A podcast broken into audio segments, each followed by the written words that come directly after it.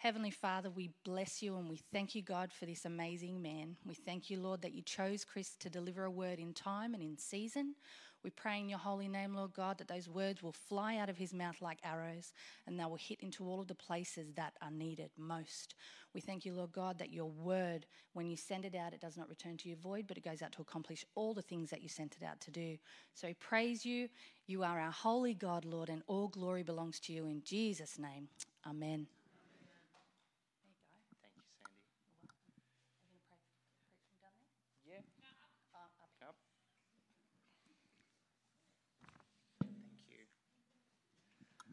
Good morning, friends, family, church family. How are we today? I thought you might say that because we're in the house of the Lord, praising and worshiping. Just get myself prepared here. I've got a few pages, so hopefully I've got them in the right order I was reading through just before and noticed there was a page and I didn't know what it was doing there. So it may it may come out or not. Well, friends, I want to share. Uh, if you want to follow along in your Bibles, uh, I'm going to open up to Timothy chapter three, verses 16 and 17, and it says this: it says that all Scripture, that is what's written in the Bible, is inspired by God and it's useful to teach us what is true and to make us realize what is wrong in our lives. It corrects us when we're wrong and teaches us to do what is right. And God uses it to prepare and equip us to do every good work. Today, I'm hoping that we can search the scriptures to learn how to lean into God in times of grief. See, God reveals so much about this to us through the scriptures. And we'll be exploring passages that lay out a biblical approach to grief. And these are referred to as a practice of lament. It's my prayer today that God's blessing of safety and protection would be upon our hearts and minds in Christ Jesus as we dive in to learn more about this practice of lamenting. So, God's revealed to us how to lament for his people in the Bible. People that have shared their life stories and experiences with us by the revelation of the Holy Spirit. How to express our grief and our sorrow honestly, how to wrestle with God about our losses and personal suffering, how to cry out in anguish and sadness, both for what's happening in our lives and the lives of, of the people of those we love and in the world around us. And it's all in here. It's all in God's Word. So I want somebody to hear this today. So I'm going to ask you to do something. If you can turn to the person next to you or the closest person in your vicinity and say, God is on your side, even if you can't hear it right now. Oh, no, sorry. Even if you can't see it right now.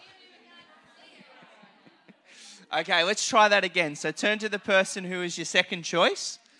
Okay? And let's say to them, God is on your side, even if you can't see it right now. See, God's given us a living hope. It's a hope that cannot be taken away, not even by death nothing can ever separate us from the love of God that has been revealed to us in Christ Jesus. And that's where I'd like us to land today. That's where we're going. But first, we're going to look deep within our hearts and minds about the grief, the loss, and the suffering that we're experiencing right now. I want us to know that we can lean into the loving arms of our Lord and Savior Jesus Christ, that He's our living hope, and that no matter what we go through in this life, Jesus is our living hope. So the next part of the message here, it's an adaptation of a prayer tool that's been provided to us in session five of the prayer course. Uh, some of you guys may have worked through that early in the year in some small groups. It's a program that we do out at Juralong, and it's been a great blessing to me, both personally and seeing God work through and transform the lives of people that step into it. And session five is all focused around unanswered prayer. And I can tell you right now that for me, this time in my life and God working to prepare this message was very a very intentional way of both Him reaching out for me in a in a time of my family that is an anniversary of loss and, and great grief in my life. And I can only say that by leaning into God's promises and just being completely honest with Him and remembering His faithfulness, that I could go through and really start to understand more about how God wants to journey deeper with me in my life. And it's my hope that this can be a time for you as we go into some of that really difficult stuff of our lives, that we can press into what God has in store for us. So later on, uh, when we have an opportunity to respond to this message and to do some business with God, I've got that prayer tool um, available for us at the mercy seat because sometimes we just need a rest in the arms of the Lord. And this gives us a way in which we can follow, we can learn more about the stuff we're talking about today. So if you want to take that on um, in your own personal way, the Bible verses and this biblical approach to lament, it will be available to you as well. But this is some of the things that I have gone through with it and would love to share with you. Because when we experience pain and loss, something's beyond our control. And we feel like God's our enemy. I can feel like God's my enemy. The anger and confusion that we feel does not need to destroy our faith. We may never grasp why God allows such trials, but at such times, we can learn, we need to learn how to trust in God. During our seasons of unanswered prayer, particularly those with, with them that bring such a surge of acute pain, we can look into and press into these scriptures of lament to help put words to some of the anguish that we're going through when there's nothing there that we can say. See, an unanswered prayer implies enduring of some type of loss, and it leads us to a place of trying to process loss, grief, disappointment, sorrow. Our, ex- our hopes and our expectations have been shattered, they've been unfulfilled. Loved ones have been lost, dreams have been smashed. We feel unheard, confused, and usually left asking why, why, why. It seems that God hasn't come through as we thought that He might. It is here that we must remember that the pain is not the enemy. Pain is pain, and pain needs to be expressed. For pain that is not expressed can never be transformed pain needs to be expressed. Because if it isn't, it can never be transformed. And that pain that is not transformed will be transmitted against ourselves, against the people around us. Pain needs to be expressed so that God might transform that pain into something beautiful. One of the most undervalued and misunderstood parts of Scripture are the lament passages, most notable in Psalms, in the book of Psalms, in the book of Job, Jeremiah, and Lamentations, all found in the Old Testament of the Bible. Jeremiah expresses a gut wrenching anguish in his own book and through Lamentations. Job faces and experiences many unanswered questions and tormented wrestling, and over one third of the Psalms are full throttled, no holds barred, songs of disappointment and searing pain. Here's some examples of those scriptures. This is why I weep and my eyes overflow with tears. No one is near to comfort me, no one to restore my spirit. My children are destitute because the enemy has prevailed. Save me, O God, for the waters have come up to my neck. I sink in the miry depth where there is no foothold. I have come into the deep waters. The floods engulf me. I'm worn out calling for help. My throat is parched. My eyes fail looking for my God.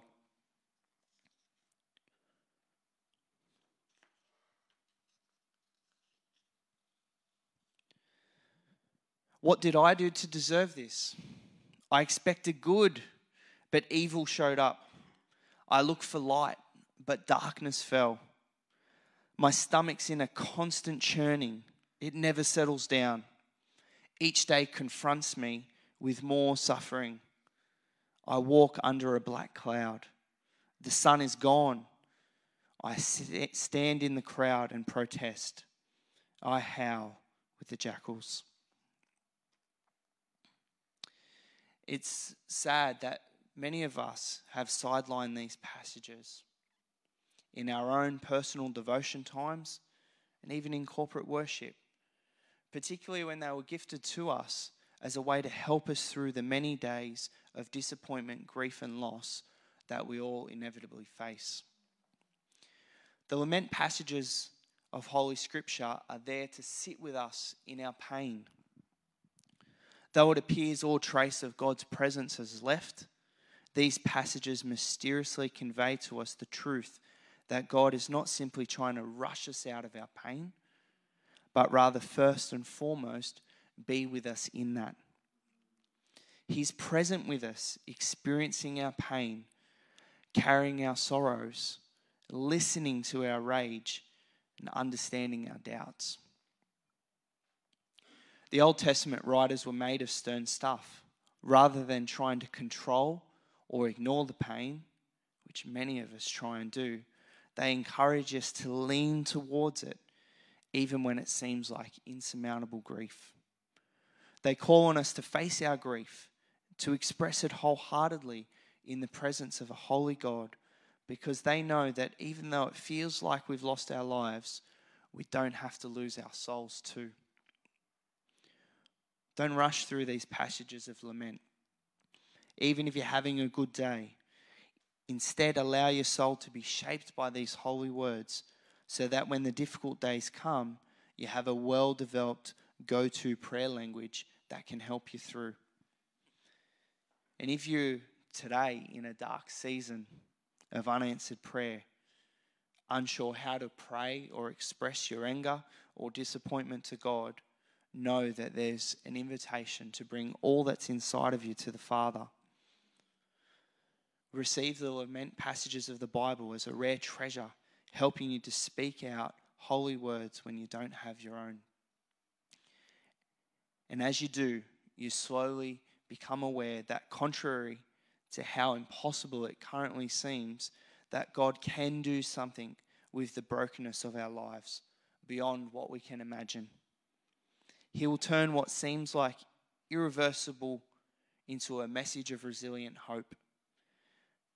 But that resilience will only be formed in us after we've prayed through the process of pain. And that's why these passages of lament are God's gift to us. Throughout the book of Job, we see that God's Spirit will never fail us not even in the moments of our deepest anguish or when the attack of the enemy is the strongest. He will always be our partner in spiritual warfare. Prosperous Job, he lost every possession and every family member except for his wife. Afflicted by Satan and tested by God, God endured suffering and trials of every sort, including disease that ravaged his body. Job cried out to God, asking why. Job's friends tried to advise him and explain his suffering, but no explanation comforted Job. Job, however, refused to curse God and continued to seek a response from his Holy Spirit. Through the whirlwind of his spirit, God spoke to Job and questioned him, and Job repented and acknowledged the sovereignty of God. God did restore to Job at the end of his life all that he had lost and more. The Holy Spirit never abandoned Job. He was present to sustain him during all the time of his suffering. The Spirit of God does not spare people from suffering and trials, but God's Spirit never abandons his people. And he always sustains and strengthens us to endure every trial and to be victorious over the enemy's attacks. I like the way that Peter puts it in 1 Peter chapter 5 verses 6 to 11. So humble yourselves under the mighty power of God, and at the right time, at just the right time, he will lift you up in honor. Give him all your worries, give him all your cares, because he cares about you. Stay alert. Watch out for our great enemy, the devil. He prowls around like a roaring lion looking for someone to devour. Stand firm against him and be strong in your faith. Remember that your family of believers all over the world are going through the same kind of suffering as you are. In his kindness, God called to you to share in his eternal glory by means of Christ Jesus. So after you've suffered a little while, he will restore, support, and strengthen you, and he will place you on a firm foundation. All power to him forever. Amen. Who could imagine such greater mercy? What heart could fathom such boundless grace? The God of ages stepped away from glory to wear my sin and bear my shame. The cross has spoken. I am forgiven. The King of Kings calls me his own. Beautiful Savior, I'm yours forever. Jesus Christ, my living hope. Hallelujah. Praise the one who sets me free. Hallelujah. Death has lost its grip on me. You've broken every chain, and there's salvation in your name. Jesus Christ, my living hope. I love that. And I, I can sit in that, in those moments, and be reminded of God's precious gift that He gives us through His presence, through the fact that we can be honest, completely honest with Him about every aspect of our lives, and He will meet us just where we're at. Though I cry violence, I get no response. Though I call for help, there is no justice. He's blocked my way so that I cannot pass. He's shrouded my path in darkness. He stripped me of my honor and removed the crown from my head. I know that my Redeemer lives and that in the end he will stand on the earth. After my skin has been destroyed, yet in my flesh I will see God. I myself will see him with my own eyes, and I, not another, how my heart yearns within me. It's a little bit further on in Job where, despite of letting out his cry to the Lord, he remembers his faithfulness. And he utters this statement of faith that really highlights his many expressions of grief and pain. See, it's significant that Job would go from the depths of despair into the heights of faith and then back to the depths again. And it's often the normal experience that we go through when we are experiencing great suffering. The skies will be dark and stormy, but a ray of light will suddenly shine through. And then the storm will come again. And despite what some preachers say, very few people can maintain a constant high level of faith and courage in times of grief and severe pain and trial.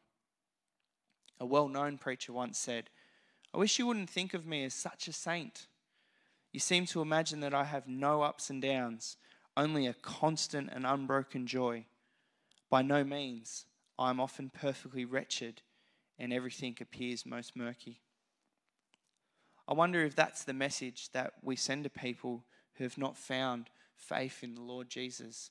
And as Christians, we put that message out there that everything's so good that it seems unattainable to live in that level of faith. I wonder if a little bit of honesty and those times when things aren't going so well, a little bit of vulnerability to share where we're really at and what we're really going through would help people, would testify to the fact that we're just human beings. I'm just a human being and I fail often and regularly.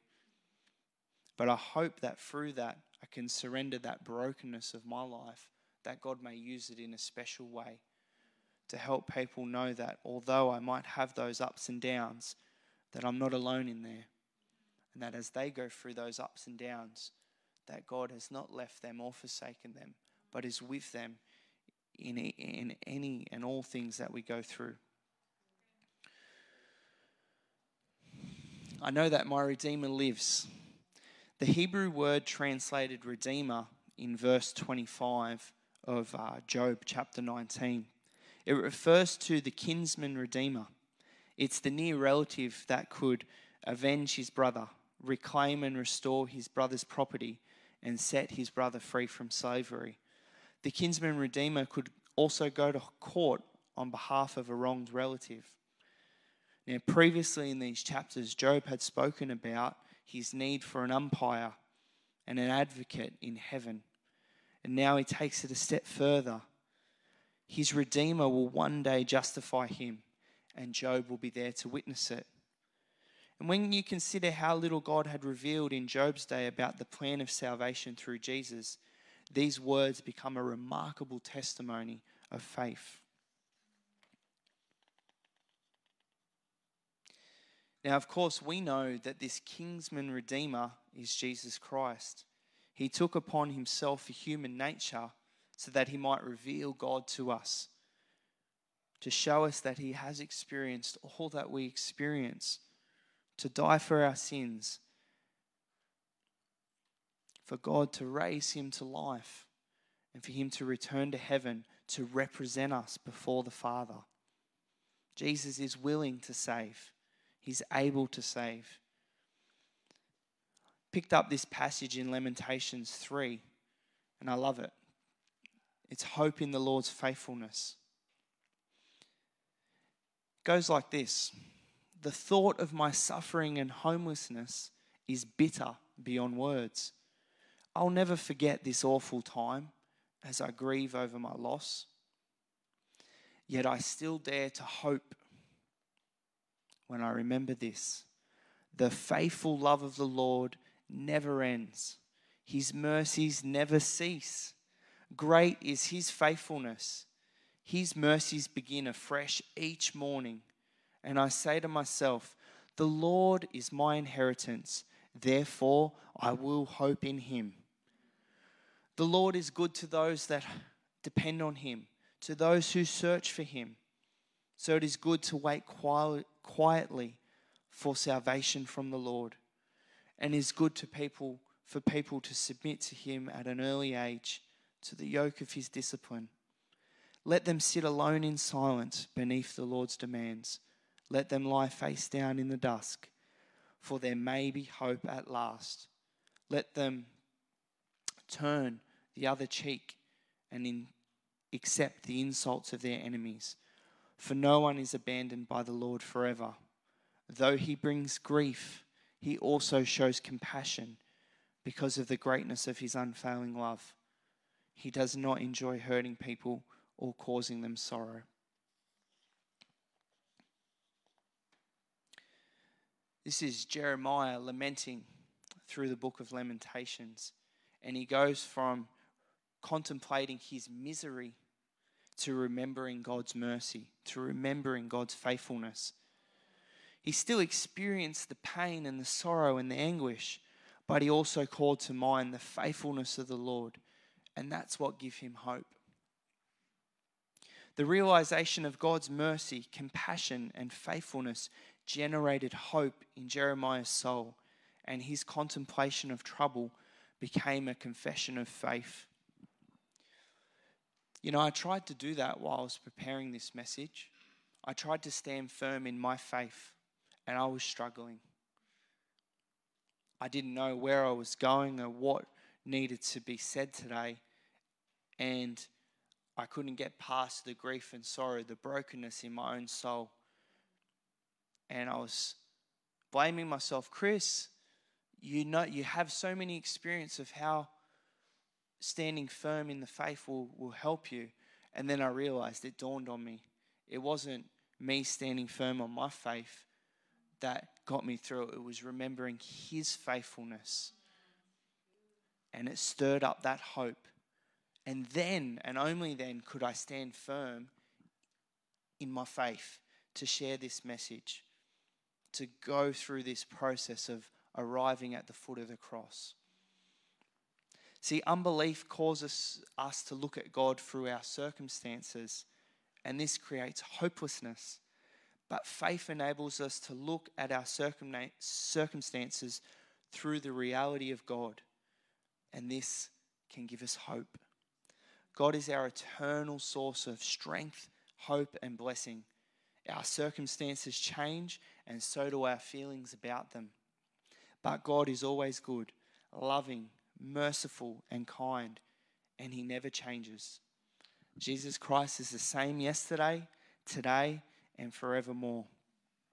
And as Jeremiah contemplated the character of God, he realized that the best thing he and his people could do was wait patiently and silently for the Lord to work and accomplish his will in his time. And these are some of the wonderful assurances that Jeremiah encourages us with today. Things that we can hold on to in these times of grief and loss and suffering. The Lord doesn't cast off his own people and forget them. In the midst of pain, we know that he loves us. God doesn't enjoy chastising his own, and he feels our pain. God sees the way that people treat us. God is on the throne and in control of all events. Is the hope of eternal life that I want to land on today.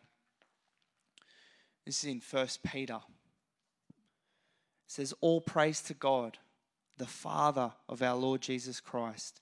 It is by his great mercy that we've been born again because God raised Jesus Christ from the dead. And now we can live with great expectation. Hallelujah. And we have a priceless inheritance, an inheritance that is kept in heaven for us, pure and undefiled, beyond the reach of change and decay. And through your faith, God is protecting you by his power until you receive this salvation which is ready to be revealed on the last day for all to see. So be truly gra- glad, friends. Be truly glad. There is a wonderful joy ahead, even though we must endure many trials for a little while. These trials will show that your faith is genuine. It is being tested as fire tests and purifies gold. Through your faith is more precious than mere gold. So when your faith remains strong through many trials, it will bring much praise and glory and honor on the day when Jesus Christ is revealed to the whole world. We love him even though we have never seen him. And though we do not see him now, we trust him and we rejoice with glorious, inexpressible joy. The reward for trusting him will be the salvation of our souls.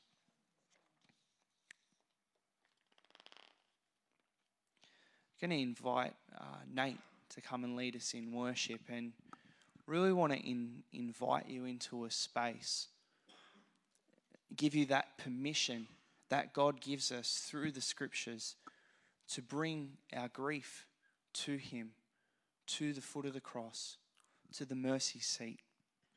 You may have never seen uh, what happens in heaven when we come to the Lord and we ask for His mercy, for Him to remember what we're going through to help us through that.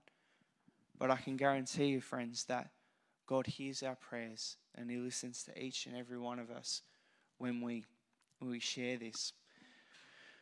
Was talking to Nate during the week because one of the worship songs that came to mind of where to land this, it's called Praise You in This Storm. And here's some of the lyrics that I hope can start to prepare your heart, that can invite you to come to God with all that you have. I was sure by now, God, that you would have reached down and wiped our tears away, stepped in and saved the day. And once again, I say, Amen. And it's still raining. But as the thunder rolls, I barely hear your whisper through the rain. I'm with you. And as your mercy falls, I raise my hands and praise the God who gives and takes away. And I'll praise you in this storm. I'll lift my hands because you are who you are, no matter where I am. And every tear that I've cried, you hold in your hand. You've never left my side. And though my heart is torn, I praise you in this storm. I encourage you, meet with the Lord exactly where you're at. He knows exactly who you are, and His arms are open wide to receive you, to hold you, and to love you back to life.